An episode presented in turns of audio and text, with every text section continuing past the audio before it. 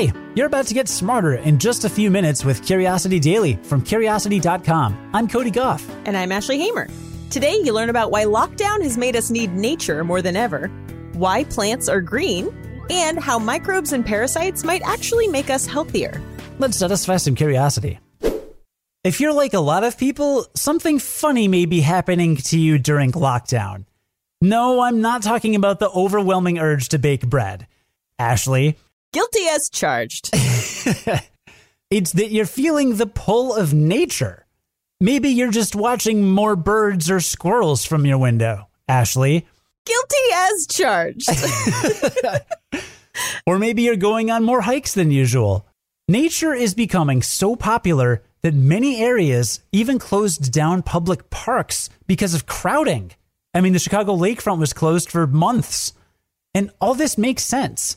Exposure to nature has immeasurable benefits for our mental and physical health, and lockdown has made us need nature more than ever. Now, in 2005, author Richard Louv coined the term nature deficit disorder to describe the human costs of alienation from nature. And the term isn't meant to be a medical diagnosis, but it's meant to be a way to talk about what Louv saw as a growing problem. He says that technology, urbanization, traffic, and parental fear have all accelerated our disconnection from the natural world. As a result, our activity levels have dropped, we're finding it harder to focus, and our mental health is suffering. Since then, more than a thousand studies have been done to find the impact of natural experiences on human development, especially the benefits. And it turns out that there are a lot of benefits. In children, it's been shown to decrease aggression and symptoms of attention deficit hyperactivity disorder. In adults, it can lower blood pressure and stress hormone levels, reduce nervous system arousal, enhance immune system function, increase self esteem, reduce anxiety, and improve mood. Not bad for a walk in the park. In a 2018 study, a group of psychiatric unit researchers found that being in nature helped patients feel calmer, less isolated, and just better overall. And in 2015, a British study found that more exposure to nature led to more community cohesion and lower crime rates. The problem is that there's a gap between who does and doesn't have access to nature and nature deficits often hit low income areas and minority groups the hardest. But a little nature is better than no nature. You don't need to live near a forest preserve to reap these benefits. Walking in a tree lined neighborhood could help, but so could looking at trees through the window or even bringing flowers into your home. Louv suggests that people stuck in cities take walks in the neighborhood, watch live streams of nature, tell nature stories, or even set up a world watching window where you can look at the clouds or spot birds and other urban wildlife. If you've been indoors throughout lockdown and you're feeling isolated and anxious, going outside or bringing the outdoors in could help. Connecting with nature might just be one of the few things we can still enjoy when everything else is closed. Speaking of nature, leaves are green. But have you ever wondered why? Like, yeah, green is the color of chlorophyll, which plants need for photosynthesis. We got that. But what's special about green? The most likely answer is kind of counterintuitive. It's probably to keep the leaf from taking in too much energy from the sun. And that's because photosynthesis uses light from the sun. The sun gives off a full spectrum of color, so it looks white. You can plainly see that when sunlight hits a prism. But even though it contains every visible color, the sun doesn't emit all colors equally. It actually gives off most of its energy as green light. That's good news for plants, right? They're green and most sunlight is green. Problem solved. Well, not exactly. Leaves are green because they reflect green light. That means they take the most energy rich portion of available sunlight and punt it away as soon as it arrives. How does that make any sense? Why would an organism that survives on sunlight just toss out the most powerful section of that sunlight? Well, maybe because it's too powerful. Being green might be a form of protection. This is because absorbing green light may actually oversaturate plants with energy. Just like drinking from a water fountain will quench your thirst, but drinking from a fire hose will break your glasses, sunlight can give too much of a good thing. If plants absorb too much energy, it might break down the chemical bonds that hold chlorophyll and other pigments together, which could lead to DNA damage. This is similar to what happens to your skin when you get a sunburn. Plants have adapted to balance their need for both energy and protection by using chlorophyll. Even though there's less energy in the blue and red parts of the spectrum, it's safer to use them. But here's a twist. Photosynthetic organisms weren't always green. In fact, early photosynthetic bacteria likely used a purple pigment called retinal, which absorbs that plentiful green light. These retinal rich bacteria would have hogged all the space at the surface of the ocean, so the organisms down below would have been left with whatever wavelengths hadn't been absorbed by seawater and other bacteria, which means there wasn't much green light to work with. This is where chlorophyll photosynthesis probably evolved.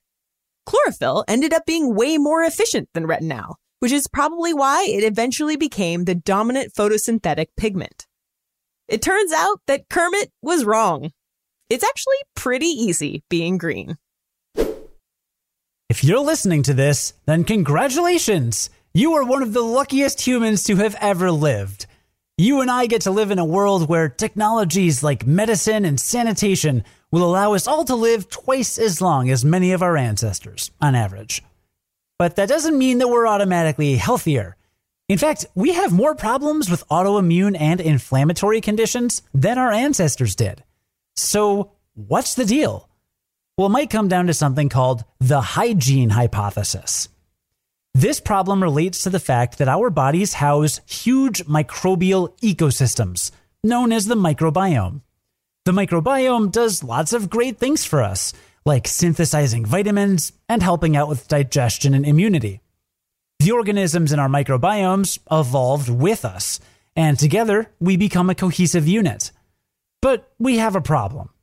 According to the hygiene hypothesis, a side effect of making our lifestyles so squeaky clean is that we've killed off large swaths of the organisms we evolved with. And we've come to rely on many of these microbes. Experiments have shown that clearing out a mouse's gut microbes basically kneecaps its immune system. Our microbes aren't freeloaders, and their absence can turn our immune systems into glitchy messes that freak out at benign things like pollen, or worse, our own tissues, which is what happens in autoimmune disorders. Looking at you, my pancreas. So, if being clean is the problem, is getting dirty the answer? Well, it's not that simple. In fact, some researchers take issue with the term hygiene hypothesis because of that misconception, opting for biome depletion instead. See, our damaged microbiomes are kind of like puzzles with some pieces missing. So random microbes and parasites won't fit in those spaces. Finding and replacing those missing bugs is a more promising answer. For example, there's mounting evidence that gut parasites called helminths, which include tapeworms and hookworms, actually play a role in regulating the immune system. Helminth infections were so common in human evolutionary history that our immune systems seem to have evolved with the assumption they would simply always be there. In fact, some researchers are actively considering infecting people with helminths as a treatment for multiple sclerosis. Although there may be no way to replace the species that our diets and sanitation have pushed to extinction, there are some things that may help. Eating a high fiber, plant based diet that's low in processed food is a good start. Probiotics may help as well, although there's less evidence for their benefits. Getting outside and exercising doesn't hurt either, That Sounds familiar?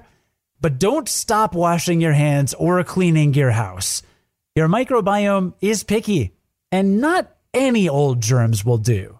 All right, well, let's talk about what we learned today. Starting with the fact that you should really get out in nature because it has a ton of health benefits. And we need it more than ever during lockdown. And if you're not near a bunch of nature, don't let that stop you. Every little bit helps you know, in my apartment, I would podcast and work in my bedroom, which I just faced a wall my computer was against. And now in my house, I have my whole desk set up against a window. And like just having trees in my peripheral vision, it's like a night and day difference. I, I just feel like chemically, I've just yeah, it, it's um, it's hard to even describe. So move around your home setup too, if you can. If you can face a window or something, you're facing a window right now.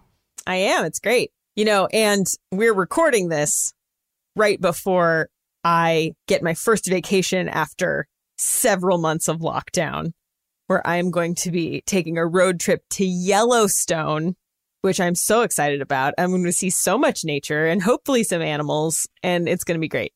I am so excited for you. All socially distanced. We're going to take many precautions, but being outside is the healthiest thing you can do right now. Absolutely.